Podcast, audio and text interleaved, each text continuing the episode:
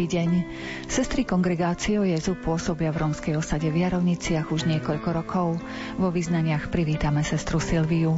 Grecko-katolícka Charita v Prešove vydáva slovno-hudobné CD, na príprave ktorého sa podielali klientky Domu svätej Faustíny vo Svidníku.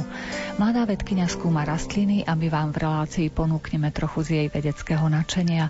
Pozveme vás aj na výstavu fotografií muža deviatich remesiel Karola Plicku. Reláciu pripravili Jakub Akurátny, Jaroslav Fabián a redaktorka Mária Čigášová. Želáme vám nerušené počúvanie.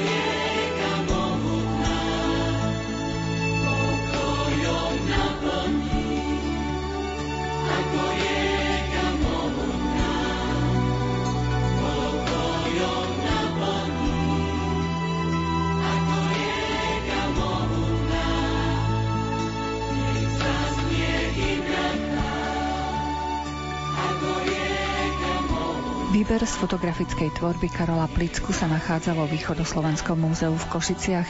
Témami vystavených fotografií sú krajina, historická architektúra a človek, nositeľ tradícií. Karol Plicka bol muž deviatich remesiel, výtvarník, fotograf, filmový režisér, kameraman, folklorista, ale aj hudobník a hudobný vedec. Túto výstavu nám priblížila odborná pracovníčka múzea Klaudia Buganová. Možno by som začala takým najdôležitejším exponátom, pretože naši poslucháči určite vedia, že takým najstarším filmom, ktorý na Slovensku máme a ktorým vlastne kameraman Karol Plicka točil vlastne našich predkov, Slovákov, v ich pôvodnom prostredí, v pôvodnom oblečení bola kamera, teda kamera, ktorou točil známy naozaj kultový film Zem spieva. No ale táto kamera a najmä fotoaparáty zachytili množstvo záberov ľudí, slovenských ľudí, či už mužov, žien, detí, najmä oblečených v krojoch, tých našich prekrásnych rozmanitých slovenských krojoch. Takže to uvidia návštevníci takmer na dvoch stovkách veľkých, teda zväčšených fotografií a okrem iného sa samozrejme dozvedia, kto Karol Plicka bol, čo ešte bolo v jeho záľubách, ako sa skončil, ako sa začala jeho životná púť a ako sa aj skončila. Prezradíme už teraz niečo o ňom, o tejto osobnosti. Karol Plicka nebol Slovák, ale bol ten Čech, ktorý si zamiloval Slovensko. Bol pokrstený Karel, ale písal si Karol, o čom veľa nasvedčuje, uvládal dokonale slovenský jazyk a naozaj navštívil také miesta, teda v tom medzivojnovom období, keď prišiel na Slovensko, ktoré možno ešte dovtedy neobjavili. Samozrejme nie, že by filmári tých bolo naozaj ako šafránu, ale ani fotografii Takže on dôkladne, veľmi precízne si vyhľadával terén, vyhľadával si objekty a fotil ich veľmi bravúrne. Naozaj mal už na vtedajšiu dobu vynikajúce fotoaparáty, ale aj nahrávaciu techniku, lebo sa málo o ňom vie, ale bol aj ten, ktorý zbieral slovenskú ľudovú pieseň, ktorú vedel znotovať a ktorú zachycoval na vtedajší magnetofónový záznam. Urobil obrovské dielo pre slovenský národ v podstate. Áno, naozaj, lebo je jednak také celistvé a jednak to, že sa dostali takmer všetky jeho negatívy aj filmy do inštitúcie, do Slovenského národného múzea, takže je to úžasný poklad, ktorý oni majú a ktorý teda prezentujú. A naozaj v dnešnej dobe, keď sa tak znovu renesančne, ako keby tomu folklóru ľudia venujú a chcú poznať kroje svojich predkov, prostredie svojich predkov, tak naozaj to prináša obrovskú jednak jeho popularitu a jednak aj to, že ľudia vedia a vidia, ako to takmer nedávno, však len pred 100 rokmi bolo. K jeho záľubám čo ešte patrilo? On bol veľmi dobrý hráč na husle, dokonca bol husľový virtuós. On pôvodne aj študoval na konzervatóriu vo Viedni a údajne by sa bol aj uberal touto dráhou, mal sa z neho stať muzikant, ale nie len to, on sa skutočne ako v svojej profesionálnej sfére venoval filmu a fotografovaniu, ale v súkromí to bol vraj veľmi vtipný, humorný človek, ktorý mal naozaj pripravené vraj nesmierne množstvo rôznych historiek, takých až mýtov a legend. A bol to človek, ktorý bol na vtedajšiu dobu aj veľmi taký výrazný svojim vysokým vzrastom, takže skutočne, keď sa pohyboval vraj po teréne, ovešaný tými fotoaparátmi, kamerami a rôznou tou technikou, takže nebol prehliadnutelný a ľudia si ho veľmi obľúbili a všade tam, kde prišiel, zanechal hlbokú stopu. Dokedy budú mať možnosť návštevníci múzea sliadnúť túto výstavu? Pozývame ich veľmi srdečne však v najbližších dňoch a týždňoch, ale tí, ktorí to nestihnú, tak ešte do toho konca januára. Dokonca pripravujeme aj dernieru, to je teraz veľmi také populárne, pretože žije ešte jeho syn, ktorý má 88 rokov. V Prahe údajne je to veľmi čulý pán, ktorý sa tak na 50-60% prislúbil, že príde do Košíc a porozpráva, alebo teda ešte nám niečo navyše povie o svojom otcovi a o jeho diele.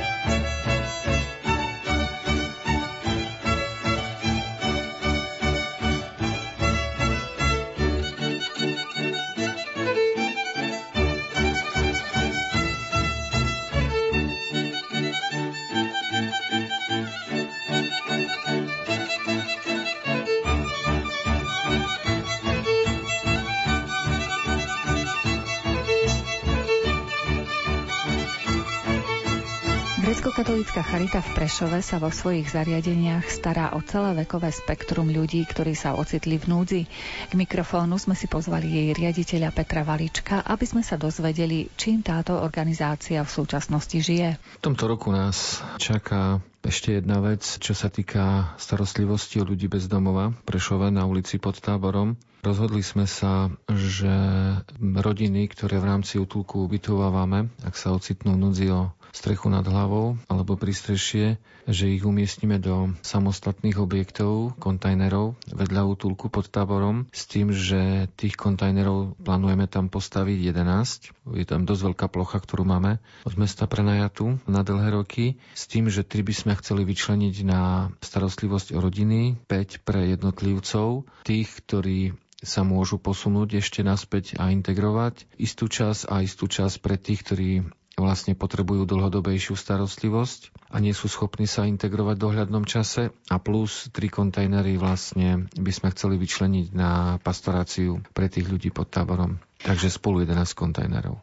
A o koľkých ľudí sa zvyknete tak v priebehu zimných mesiacov starať? Pobytové zariadenia, útulok domov na polceste a nocľahareň máme v súčasnosti registrované na kapacitu 104 miest. V tomto prípade ale však ideme urobiť ešte jednu zmenu. Do konca roka, teda ku 1.1.2020 chceme zrušiť domov na polceste. V poslednom čase nám prestávajú chodiť e, mladí, ktorí opúšťajú detské domovy a teda už ich viac menej nemáme, nie, nie je stabilný prísun týchto ľudí, takže sme sa rozhodli toto zariadenie zrušiť, ale nahradíme ho kapacitou útulku. Takže toto nás čaká do konca roka. A druhá taká vec, ktorú chcem povedať, je to, že sme toho roku vydali CD Ježišu dôverujeme ti. Je to CD hudobno-slovné, ktoré naspievali Faustinky, náš spevacký zbor pri dome svetej Faustiny vo Svidníku spolu s vedúcou s Helenkou Paňkovou, jej kolegyňami a dievčatami.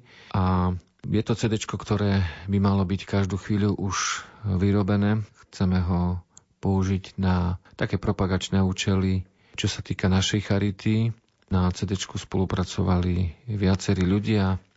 Verím, že môžem uviesť pána Tomáša Babiaka, alebo pani Anku Servicku. Verím, že to bude pekné dielko a bude slúžiť na Božú slavu a na podporu takom duchovnom živote pre ľudí, ktorí si ho budú môcť kúpiť.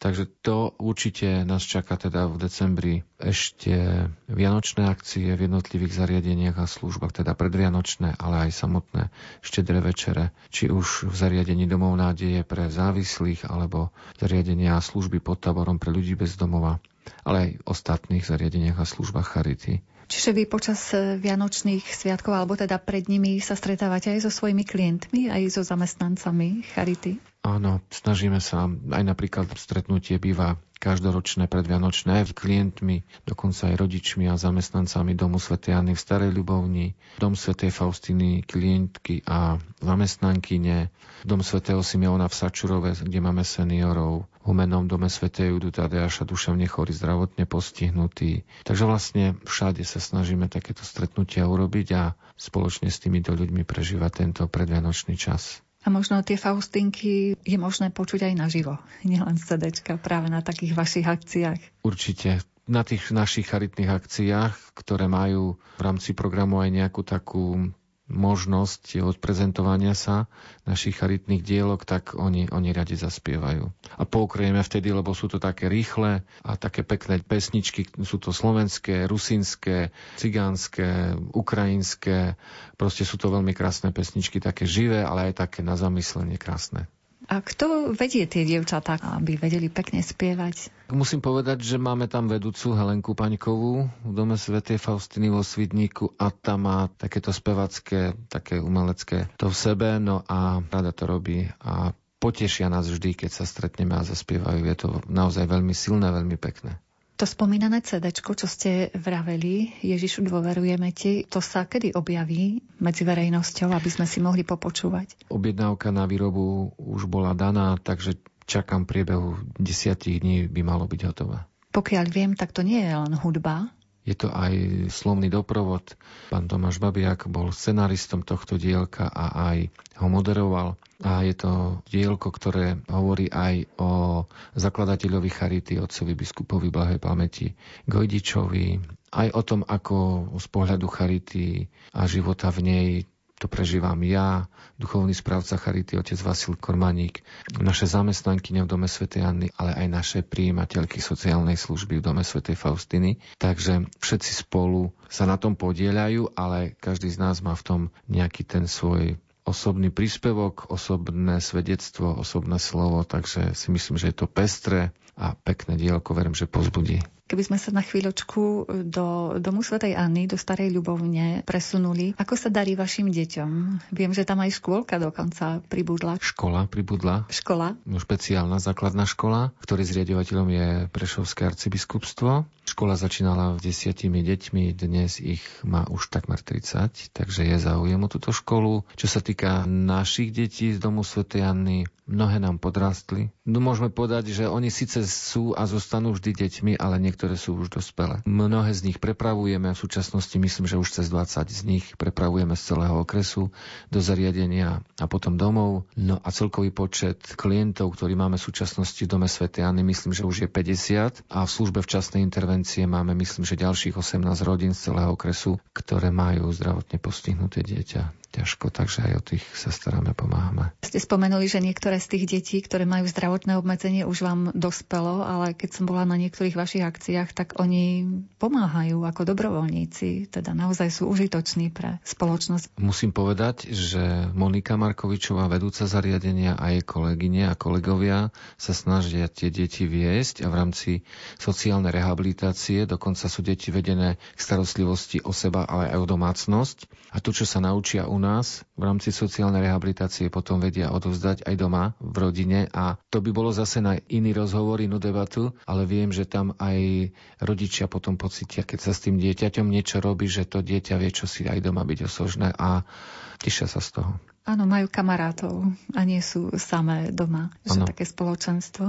Blíži sa záver roka, ak by ste v krátkosti zbilancovali, čo vám priniesol pozitívne a možno aj ubral sily, kto vie? Vnímam to tak, že tie roky utekajú veľmi rýchlo a konštatujeme zase jednu vec, ktorá nie je veľmi, by som povedal, pozitívna, ale to konštatujeme asi všetci v tejto dobe, že je to práca náročná.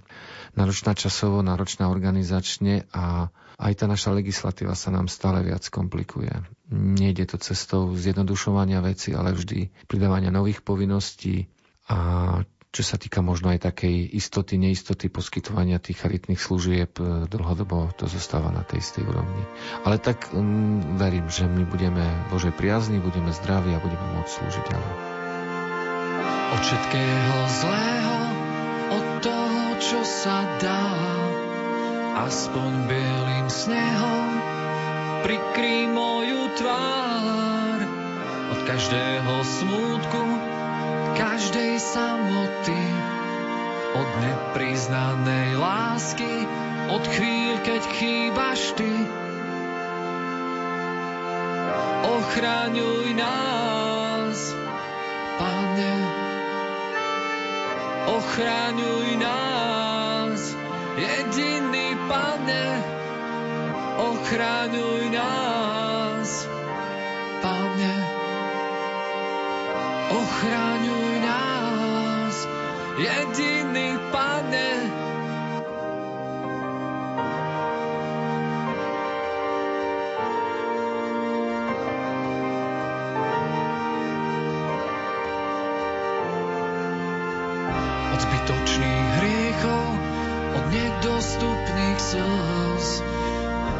každého rána, keď chce sa niekam újsť, od všetkého zlého, čo fúka do očí, od každého možno, od tmy, keď nekončí.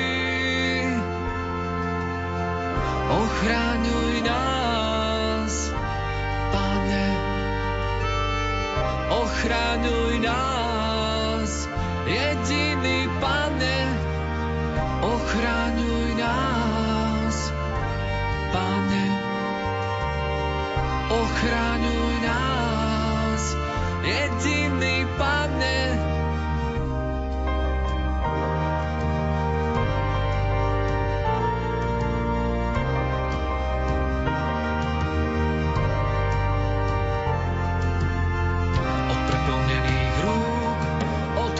každej márnej slávy, od všetkého zlého, čo pokoja nás baví, od zlatých stredných ciest, od lásky so sľapou, pred širokou bránou, pred krásou prchavou.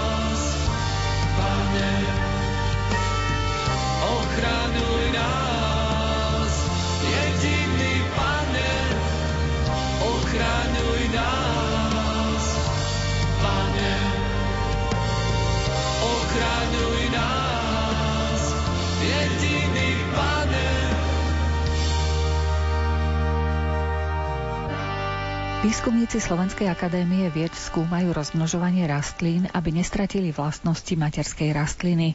Jednu z metód nám predstaví mladá vedecká pracovníčka Ústavu genetiky a biotechnológií rastlín Veronika Lancíková. Toto, čím sa zaoberáme, je klonálne množenie rastlín in vitro. Ono v preklade tak laicky to znamená, nevytvárame žiadne nebezpečné klony alebo teda niečo, čoho by sa mali ľudia bať. Ono zaujímavé je hlavne na tom to, že my to robíme hlavne s drobným ovocím, čo znamená čučoriedky, maliny, brúsnice. A vlastne taká pointa, alebo teda ten hlavný zámer, prečo to vlastne robíme, je, že ak vy máte rastlinku, ktorá je zaujímavá z toho pohľadu, že obsahuje vysoký podiel nejakých zaujímavých nutričných látok, vitamínov, antioxidantov, vy takýmto spôsobom si to môžete v laboratórnych podmienkach tú konkrétnu rastlinku namnožiť. Dajme tomu z jednej konkrétnej rastliny si vytvoríte aj tisíc geneticky identických klonov. Čo funguje v praxi asi tak, že ak si túto jednu rastlinku vy vezmete a dajme tomu zoberiete iba kúsok listu, ten kúsok listu vložíte na nové živné médium, tak vlastne sa toho listu, jedného kúsočka, on sa začne bunkovo deliť a vytvorí sa celá veľká živá nová rastlinka. Čiže takýmto spôsobom sa dajú zakladať, dajme tomu, celé plantáže, čučoriedok, alebo čohokoľvek v podstate, o čo už vy máte záujem. Čiže ono je to celá taká alchymia, že vlastne tie klony sú naozaj iba ako keby drobné časti tej pôvodnej rastlinky, ktoré sa následne na tých nových živných médiách delia a vlastne dorastú až do veľkej zase rastlinky. A sú geneticky geneticky identické, ako bola tá pôvodná. Čiže vlastne my teraz musíme počkať, až sa tá rastlinka zakorení a následne sa môžu prenášať do pôdy alebo teda do vonkajšieho prostredia. To je na tom také zaujímavé. A potom ďalšie, čo robíme, robíme s rastlinami láskavca. Neviem, či teda poznáte, alebo teda amarantus. A ono ten láskavec možno, že nie je u nás až taký známy, lebo ono väčšinou ľudia to majú tak zapamätané, že je to ako keby burina. Lebo tá rastlinka ona vyrastie naozaj až do výšky 2 metrov a ľudia väčšinou, keď to majú v záhradách, ona je dosť odolná, nemôžu sa aj zbaviť. Ale teda sú okrasné druhy a potom sú zrnové typy. A my sa teda zaoberáme hlavne tým zrnovým typom, lebo on je zaujímavý tým, že tie zrná toho láskavca, oni neobsahujú lepkotvorné bielkoviny. Čo znamená, že múka z týchto zrn je ďalej vhodná aj pre celiatikov, na bezlepkovú dietu, obsahuje naozaj veľmi zaujímavé zloženie nutričných látok, vitamínov. A druhý taký benefit láskavca, čo my teraz testujeme, čo máme vlastne aj na tých posteroch, je, že láskavec, keďže to je taká veľká rastlina, že naozaj môže mať až 2 metre, a on je schopný dajme tomu máte kontaminované pôdy ťažkými kovmi, kadmium, olovo, arzen. A ona táto rastlina je schopná natiahnuť veľké množstvo, veľké koncentrácie ťažkých kovov do koreňov a týmto spôsobom vlastne tú pôdu ako keby očistiť alebo ozdraviť. Čo by bol taký ekologický spôsob, lebo by ste nemuseli aplikovať žiadne chemické prípravky alebo žiadne nejaké finančne náročné postupy, lebo vo väčšine prípadov, keď je tá pôda kontaminovaná, tak čo sa robí najčastejšie je, že naozaj sa fyzicky sa príde, tá pôda sa ako keby vykope, odvezie sa na nejaké iné miesto, ale ono ako keby to nie je vyčistenie tej pôdy. Vy len tú kontaminovanú pôdu ako keby presuniete z jedného miesta na nejaké iné miesto. Ale teda toto by mohlo byť naozaj, že vytvoríte takú vegetačnú pokrývku na tých kontaminovaných územiach. Na jednej strane aj to bude vyzerať lepšie a na druhej strane aj naozaj bude tá rastlinka tú pôdu aktívne čistiť. Takže toto je teraz to, čo testujeme vlastne, že či nám to bude fungovať. Takže to je tak asi, že v skratke. Poďme trošku podrobnejšie, najprv teda k rozmnožovaniu týchto rastliniek. To je nejaký špecifický materiál, na čom to rozmnožujete? Špecificky ani nie. V podstate sú to ako keby klasické genotypy čučoriedok, ktoré teda následne sa, ono závisí, dajme tomu, máme aj spolupráce, keď má niekto záujem, má zaujímavú rastlinku, ktorú by chcel takýmto spôsobom množiť, prinesie nám jednu rastlinu, my tú jednu rastlinu, keď vieme ju, dajme tomu, naozaj, že narezať na veľa, veľa kúskov, takýmto spôsobom vložiť na živné médiá a vyprodukujeme naozaj že veľké množstvo. Máme napríklad kolegu, ktorý takýmto spôsobom pracuje s borovicami, snaží sa zachovávať tie pôvodné druhy borovíc. Takisto dajme tomu hlavne to drobné ovocie momentálne, ale čo sme začali robiť je borievka, lebo spišská borievka teda bolo zistené, že naozaj je to veľmi kvalitná borievka, obsahuje naozaj veľmi zaujímavé zloženie aromatických olejov, silíc. Akurát teda je nedostatok, aj tá naša spišská borovička sa vo väčšine prípadov vyrába zo zahraničnej borievky. No a keby sme tú našu borievku spišskú vedeli takýmto spôsobom klonálne namnožiť, tak v podstate môžeme vytvoriť celé plantáže, čo by bolo zaujímavé. A bolo by to naše slovenské, vlastne aj pôvodná rastlina. Presne, presne Presne, a bolo by to naše, že by sme naozaj mohli využiť tie naše genetické zdroje, ktoré tu máme a ktoré sú v podstate ešte kvalitnejšie ako niektoré tie zahraničné, takže prečo to neurobiť, že? To ma fascinuje, že my sa doma trápime s úlomkami rastlín, aby sme ich namnožili a vy ich môžete tisícky na tej živnej pôde urobiť. Viete, ono zase je to taká alchymia, že ľudia si myslia, že ako keby akákoľvek rastlinka im takto vyrastie.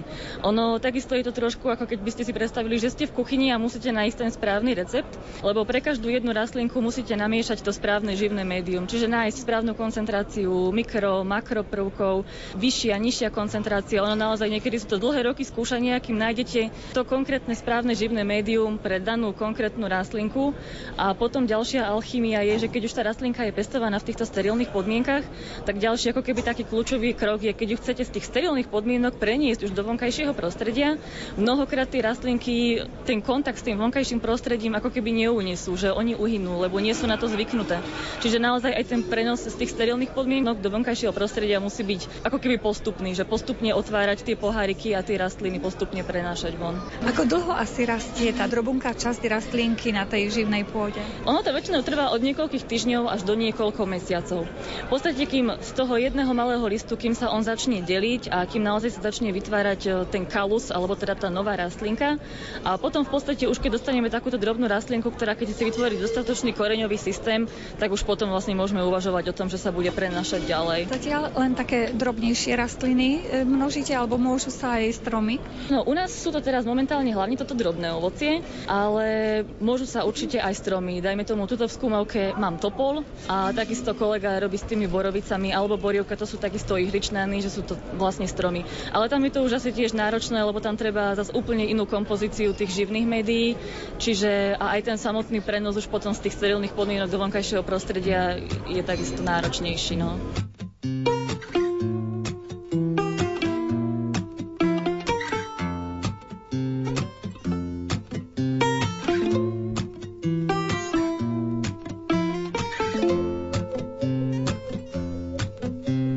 Striedajú sa dni a striedajú sa mraky ty na to povieš, život je taký, na to povieš len, život je taký.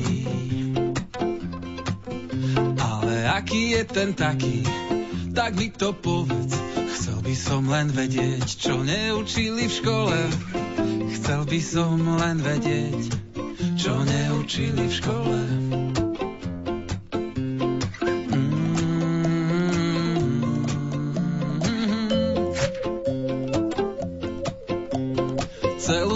Som nespal, rozmýšľal som o tom, rozmýšľal som o tom, čo ďalej so životom. Rozmýšľal som o tom, čo ďalej so životom. Ale neprišiel som na nič a neviem, či to stačí. Začať s veľkým lesom v malom kvetináči. Začať s veľkým lesom v malom kvetináči.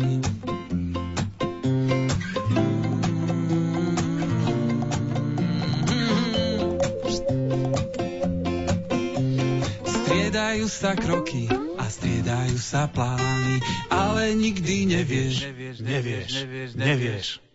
Hu. Čo bude za dverami, ale nikdy nevieš, čo bude za dverami.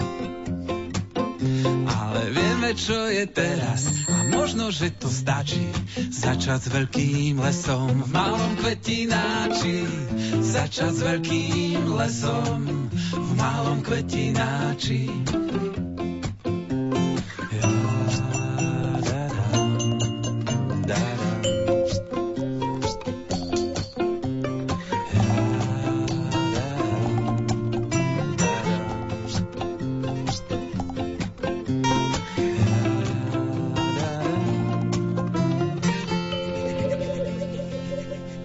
Je nejaká obmedzenosť, že koľko najviac môžete tých rastliniek namnožiť z jedného lístka? V podstate obmedzenosť nie je, lebo ako náhle vy máte jednu rastlinu, z nej môžete vytvoriť x nejakých nových rastlín, ale z tých nových rastlín vy zase môžete namnožiť ďalšie rastliny. A všetky tie rastliny, ktoré vy vytvoríte, budú geneticky identické, ako bola tá prvá pôvodná rastlina. Čiže vy môžete týmto spôsobom aj zachraňovať ohrozené druhy, napríklad nejakých rastlín, kríkov. Presne v tomto to je aj zaujímavé, že keď je naozaj obmedzené tie genetické zdroje určitých typov rastlín, tak v prípade, že sa nájde ten postup, ktorý by im vyhovoval a vedeli by sme ich takýmto spôsobom množiť, tak naozaj môžeme naozaj z pár jedincov už obmedzenej rastlinky opäť vytvoriť celú populáciu. A dostali sa už z vášho laboratória nejaké tie rastlinky normálne do pôdy, že sú už bežne medzi nami? Áno, ščučoriedok je napríklad celá plantáž spravená, myslím, že to je v Krivej na Orave, takže to je taký úspech, takže chceli by sme ich ďalej nejako posúvať.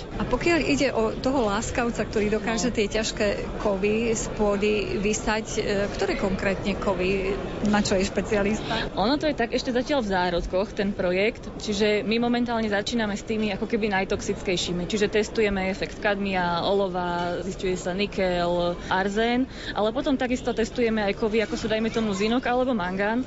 Ono to sú prvky, ktoré keď máte v malých koncentráciách, tak oni sú vlastne nevyhnutné preto, aby tá rastlinka žila, ale už ako náhle sa dostanú do nejakých hraničných koncentrácií, tak sa stávajú toxickými. A takisto dajme tomu aj zinok, mangán sú často produktami spracovateľského priemyslu, čohokoľvek, čiže vlastne oni sa naozaj môžu stať reálnymi kontaminantami v pôde, aj napriek tomu, že sú to vlastne esenciálne prvky pre život. Takže vlastne textujeme aj také naozaj toxické, ale potom aj také, ktoré môžu mať určitý benefit, ale po tých hraničných koncentráciách sa stávajú toxickými.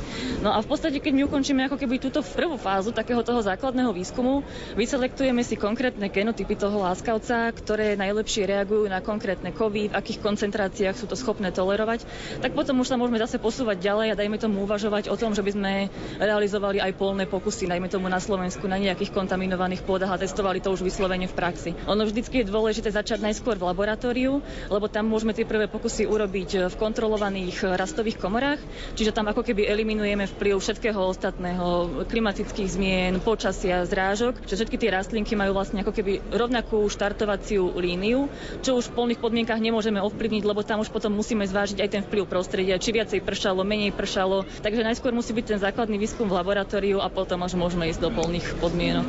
A koľko rokov môže tak uplynúť, kým budete vedieť povedať, že áno, láskavec toľko a toľko kadmia napríklad pôdy dokáže absorbovať a preto ho vysadíme. My už v podstate aj vieme, že koľko ho dokáže vytiahnuť, ale teda ešte zatiaľ to nemôžem povedať, lebo je to ešte len v zárodku. Ale ono v podstate tieto prvé informácie my vieme získať pomerne rýchlo, dajme tomu v priebehu roku, dvoch, lebo ono už to prístrojové vybavenie je pomerne moderné, čiže my naozaj pomerne rýchlo vieme zistiť, že koľko toho tá rastlinka natiahla.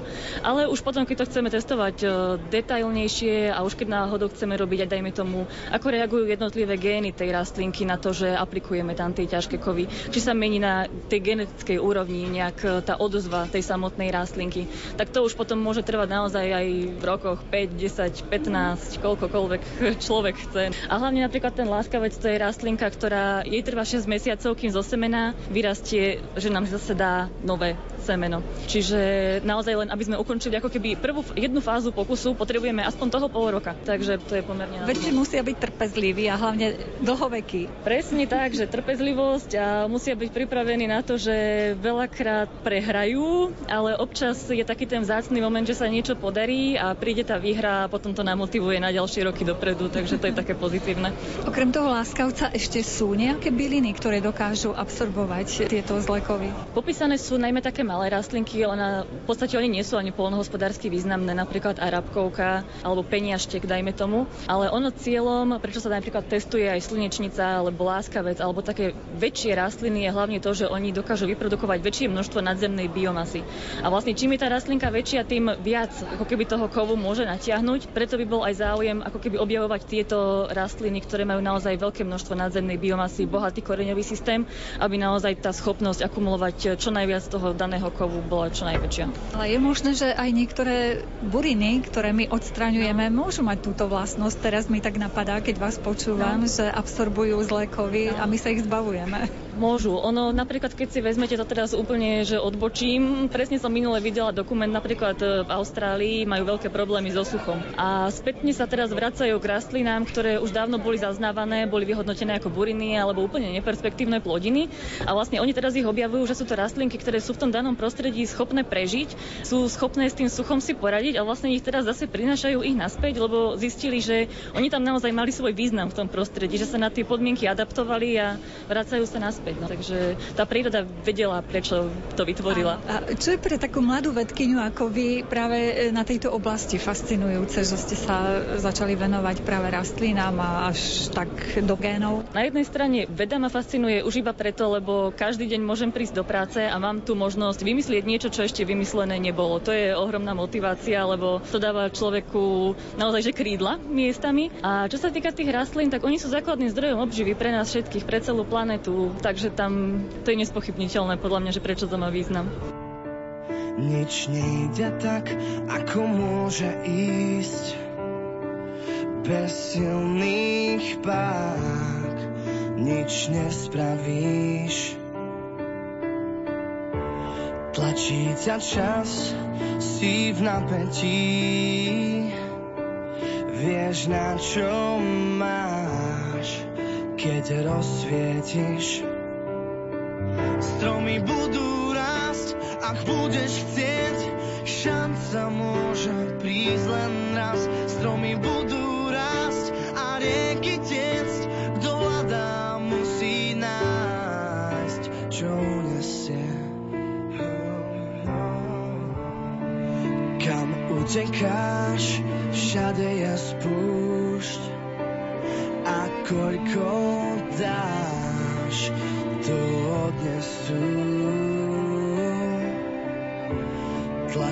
ťa čas, kde kedy s kým všetko sa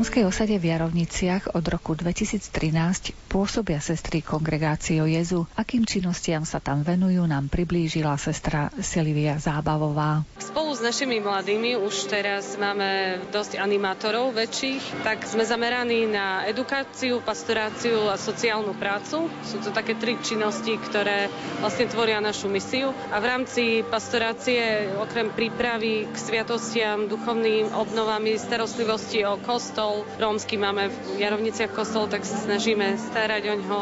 Akadémia a muzikály, keďže Jarovnice nie sú čisto ešte rómske, tak máme akadémia muzikály vždy pred odpustami aj s teda slovenskými mladými a deťmi vo Farskom kostole, takže je to také všestranné, že nie len s Romami, ale aj teda Slovákmi. Potom máme v rámci edukácie sú to voľnočasové aktivity, kde nám naši animátori teda pomáhajú pri vedení tanečných krúžkov, krúžkov s malými deťmi, potom máme detský zbor spevácky, ktorý doprevádza vlastne v útorok detskú svetú omšu, potom rôzne gitarové stretnutia, súťaže, máme mládežnícky zbor, s ktorým sme nacvičili aj muzikál o Anke Kolesárovej a sme vystupovali aj pravidelne na Gaboltovskej rómskej puti. No a čo sa týka sociálnej práce, tak máme aktivačných pracovníkov, poskytujeme základné sociálne poradenstvo, rôzne kurzy, projekty, školenia. Teraz budeme mať spolupráci s Charitou školenie o obchodovaní s ľuďmi pre našich desiatich e, rómskych mužov a rómske ženy. No a potom taká naša srdcová záležitosť, keďže sme sestry kongregáciou Jezu a naša zakladateľka Mária Vardová sa prevažne venovala dievčatám a ženám, tak máme stredka s dievčatami, so ženami, s romskými aj neromskými, aj slovenskými, takže e, je to také, že popri tom, popri našom hlavnom zamestnaní, pretože my nedostávame peniaze ako kňazi od štátu, reholné sestry, musíme sa zamestnať, tak sme učiteľky, jedna na základnej škole, jedna na vysokej a ďalšia sme asistent terénnej sociálnej práce v dedine kde vlastne poskytuje takú službu ucha starším a chorým e, ľuďom z dediny. No a vo voľnom čase sa vlastne venujeme tomu všetkému v rámci nášho občanského združenia, čo som už povedala. Takže sa snažíme, ako vládzeme a môžeme s Božou pomocou. Ale sme veľmi radi, že aj ženy, aj dievčatá, aj naša mládež sa tak sama ponúka a už nám pomáha a spolupracuje s nami aj pri vedení tých krúžkov s deťmi a so všetkým. Takže je to také už ľahšie, že nie sme na to sami. Keď vravíte, že tri sestry na to obrovské množstvo aktivít, tak to je dosť. No niekedy aj ja tak žasnem, že Pani Bože, že ešte máme síly, alebo že, ale ako hovorím, že už veľmi veľa tých vecí, už napríklad tie krúžky s malými deťmi už vedú naši animátori, alebo detský zbor, alebo gitarové stredka, zase ďalší animátori už dokážu potiahnuť, takže a mladežnický zbor to isté, Janka, dievčatá, čiže aj bez doprovodu sestry Rachel to už dokážu, ale napriek tomu, proste kde môžeme, tam sa zapojíme a kde, tak už nám pomáhajú, už delegujeme tú činnosť činnosť na nich, takže preto je tak bohatá, lebo máme aj dobrých spolupracovníkov, tak sa veľmi tešíme. Prijali by ste ešte nejaké dobrovoľnícke ruky? Určite. Ja som zabudla povedať, že vlastne chodia k nám aj študenti z vysokých škôl, z našej vysokej školy Svetej Alžbety z katedry misiológie, kde vlastne pôsobím ako učiteľ, tak k nám chodia študenti na prax No a potom máme dobrú spoluprácu aj s Karlovou univerzitou, kde študenti tiež prichádzajú. Takže určite, a čo sa týka tej takej dobrovoľníctva a výchovy dobrovoľníctva, tak stále každý rok sa snažíme z tých našich detí, ktorých máme okolo 200-300 týždenne, tak sa snažíme vybrať tých, ktorí sú už takí, takí šikovnejší, aj takí, ktorí by už mohli zobrať a prevziať e, zodpovednosť za dobrovoľníctvo a automaticky dostávajú nejakú skupinku a začlenujú sa ako dobrovoľníci. Lebo je to také prirodzené, že niektorí nám odchádzajú za prácou preč, založia si rodinu a zase nám vzniknú noví, ktorí sa zapoja, takže je to také živé. Tak určite dobrovoľnícke ruky sa vždy zídu a sme radi keď prídu. A máte dostatok dobrovoľníkov, alebo prípadne, keď nás počúvajú ľudia, ktorí by chceli sa venovať tejto dobrovoľníckej oblasti, môžu sa ešte k vám prihlásiť nejakým spôsobom? Áno, samozrejme, len tá práca vlastne s Romami je taká aj špecifická, aj to, čo my robíme. Čiže keď povedať, že dobrovoľnícka pomoc, tak je to, väčšinou je to najlepšie, poviem to tak, ako to je, že je to väčšinou najlepšie, keď je to priamo z tej ich komunity a tí, ktorí tam bývajú, lebo tomu rozumejú. Keď niekto príde na týždeň, tak je to viac menej aj pre nás trošku záťaž, pretože mu vysvetliť tie podmienky, to, čo má urobiť a, a zase vniknúť trochu do tej kultúry a takto zavnímať, je to dosť krátky čas. A čo sa týka dlhodobejších pobytov, tak na to ani sami nejaké veľké priestory nemáme a ani ľudia, ani študenti na dlhodobé pobyty vlastne chodiť nemôžu.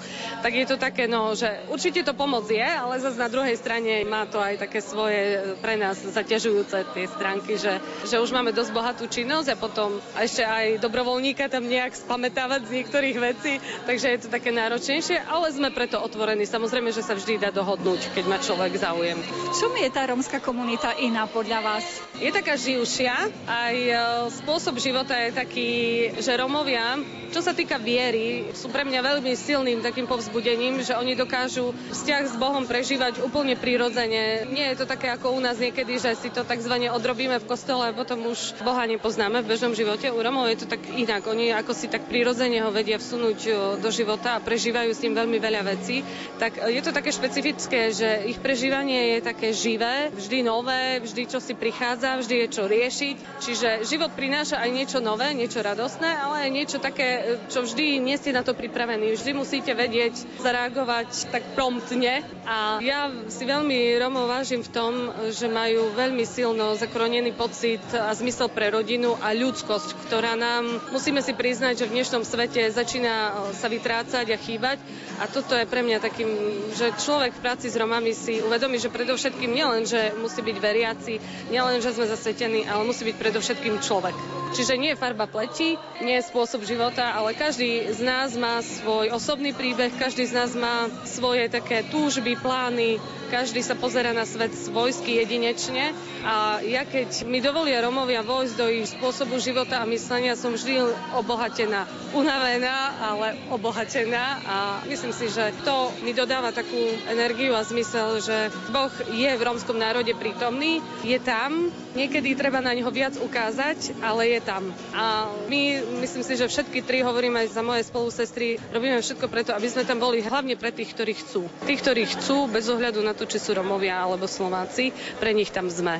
Keď za nami prídu a poprosia nás, alebo vidíme, že potrebujú pomoc a my k ním vykročíme a ponúkneme a sú ochotní ju prijať, tak uh, s nimi spolupracujeme a, a myslím si, že sme tam už 8 rokov a dáva nám to veľa. Canada, Furtman che pregoci,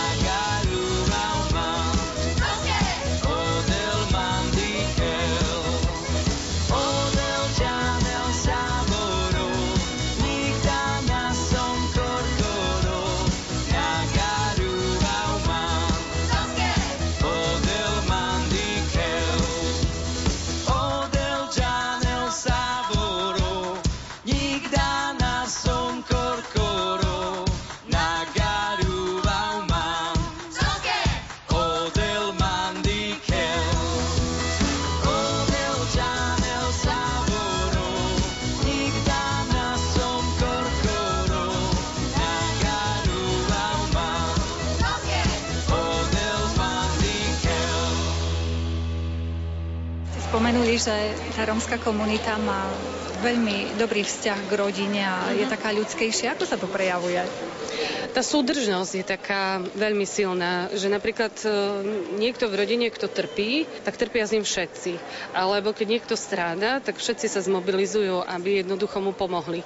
Myslím si, že aj ten život s tou treťou generáciou ešte spôsobuje to, že je tam určitá taká aj úcta, aj prejav takej tolerancie, trošku takej väčšej. Aj keď musím povedať, že už aj do rómskej komunity prenikajú tie také nie vždy príjemné prvky, ktoré my ako majorita niekedy máme, že teda že odložiť tých nepríjemných ľudí, tých, ktorí nás zaťažujú teda, ale je to veľmi málo, že tá taká súdržnosť rodina a to, ako dokážu Romovia naozaj ako rodina držať e, pokope a vytvoriť to zázemie takého prijatia, ľudskosti a srdečnosti a tej vzájomnej ohľaduplnosti a lásky. Napriek tomu, že má chyby, napriek tomu, že niečo urobil, ale je to môj brat, je to moja sestra, je to moja matka, je to môj rodič, čiže toto povie vždy Rom a ja som za to vďačná, že, že v tejto komunite môžem naozaj prežívať presne toto, že rodina je naozaj tá najdôležitejšia. Keď chodívate k sestričkám, čo tam zvyknete robiť? Väčšinou vyrábame tie výrobky alebo proste rôzne aktivity, čiže čo potrebujeme, sme tam s deťmi, majú tam dievčata stredka, máme my stredka, majú ženy stredka, akože sme im vďační za to, že to môžeme byť.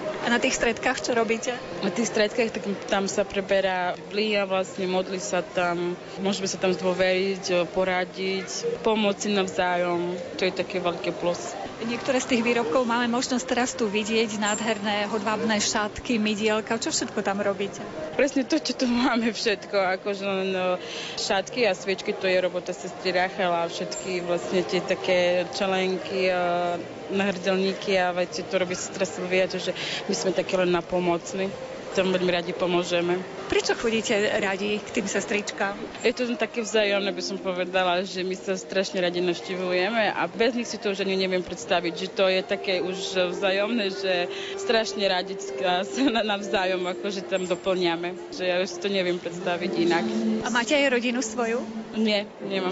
Ale plánujete a zda niekedy? No keď pán Boh dá. Všetko je v jeho ruke. Keď chodívate tam k sestrám, čo tam zvyknete robiť? Hrajeme.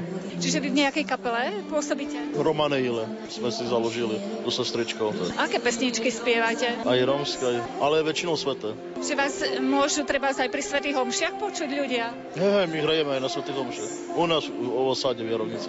Vy ste boli aj v tom divadelnom predstavení Joanke Koleserovej? Áno, sme tam hrali. Sprevádzame divadlo, tak áno. A keď teda mimo kostol vystupujete, kde chodíte? U festivalu chodíme. My boli aj Vysoká nad Uhom, kde Anka Kolesarová, tam sme vystupovali. V Prešove sme boli, v Sabinove sme vystupovali tiež. A potom s Bararasom, keď sme hrali Bararas, to sme Stará ľubovňa Prešov, tak sme chodili. A tá vaša hudobná skupina koľko má členov? Aké nástroje tam máte? Teraz po novom tam máme už aj klavesy, bas-gitaru, dva gitary máme a kacho máme. A spevačky máme štyri. Ale pribudli ďalšie ešte tri. A ste otvorení prijať ešte niekoho? Či už vám stačí? Teda... Kľudne príjeme, hoci koho, kto príde, to vie spievať, nech, nech sa páči. Sme otvorení. Aj kto vie hrať, môže prísť to všetkých. Ako často nacvičujete? Chodíme do roboty tak málo, málo nemáme vôbec času. Ale keď už máme nejaké dačo, tak sa snažíme. A myslíte si, že tá viera v Boha pomáha trošku tým ľuďom v ich živote, lebo určite ťažké veci stretávajú tak ich ako aj Slovákov? Áno, áno, nám pomáhajú. Myslím, že každému Boh pomáha. A ona nás neprestane myslieť. Fur nám pomáha. Ja sa angažujem viac menej, čo sa týka zboru, muzikálov, čo sa týka práci so sestričkami. Som na pomoc napríklad, keď treba zastúpiť v malom zbore, lebo ja som súčasťou veľkého zboru. Ale ak, lebo máme dva zbory v Jarovniciach, totiž no, na detských omšach e, funguje ten malý zbor a keď nemôže prísť sestrička, to už mi zavolá, tak už zaskakujem tam ja. A okrem toho som napomocná pri všetkých tých ostatných takých činnostiach, kde môžem, e, tak pomôžem. tak Čiže aj pri takých stredkách a ďalších aktivitách áno, pomáhate? Áno, áno. Keď som doma, lebo ja tiež pracujem, ale keď som doma, proste vo voľnom čase im tiež pomáham. No keď ste spomínali to množstvo zborov, to by vám hoci kto mohol závidieť, hoci aká obec. Dva zbory, dva zbory máme, veľký a malý zbor. tak Čiže nemáte problém s členmi zborov, radi chodia ľudia spievať, alebo aj deti? Pre nás je typické pre Rómov, že my vlastne ten e, spev, hudba je naša taká srdcovka, čiže e, nemajú radi. Práve, že e, musíme my selektovať, že ty môžeš, či nemôžeš. a musia prísť určitým castingom, akože hovorím, že v vozovkách, lebo sa nahlasí veľa ľudí. Len, prvé, akože nie každý vydrží chodiť do toho zboru, alebo vlastne musí absolvovať pravidelné skúšky a takto, ale veľmi radi chodia spievať.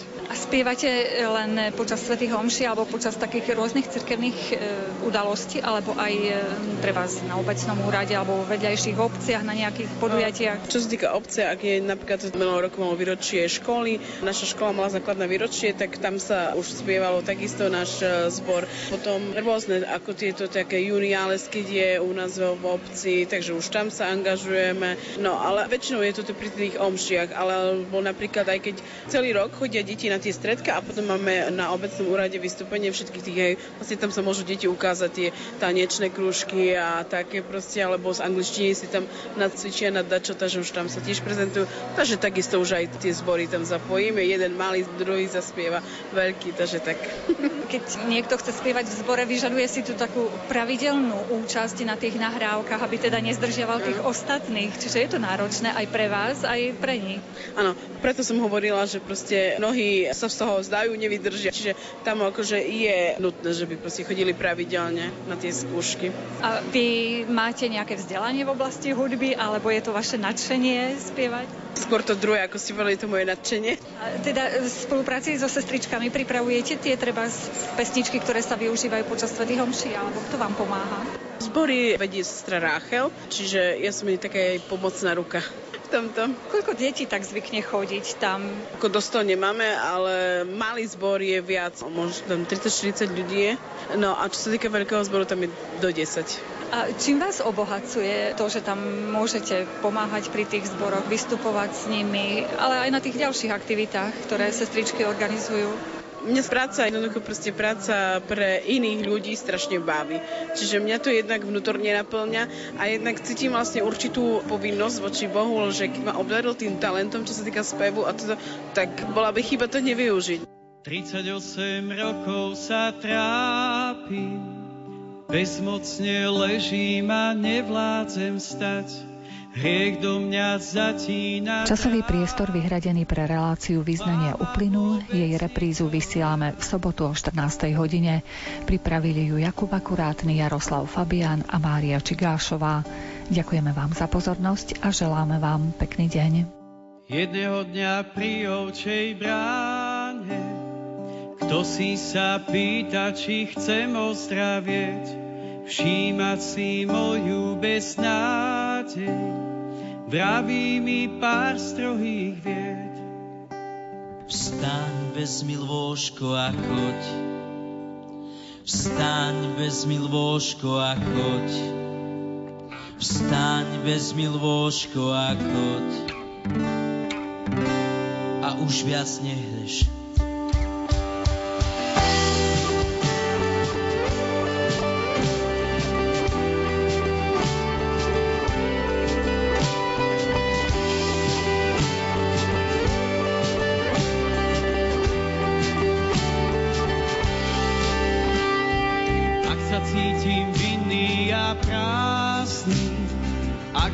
Chýba viera pre nový štart. Ak zajtrajšok je otázny, ak je všetko really hard, nebudem viac bezradne hútať, kto pomôže a či má zmysel žiť. Počujem, čo Kristus núka, nechám sa ním uzdraviť. Vstaň, vezmi lôžko a choď. Vstaň, vezmi lôžko a choď. Vstaň, vezmi lôžko a choď. A už viac nehreš. Vstaň, vezmi lôžko a choď. Vstaň, vezmi lôžko a choď. Vstaň, vezmi lôžko a choď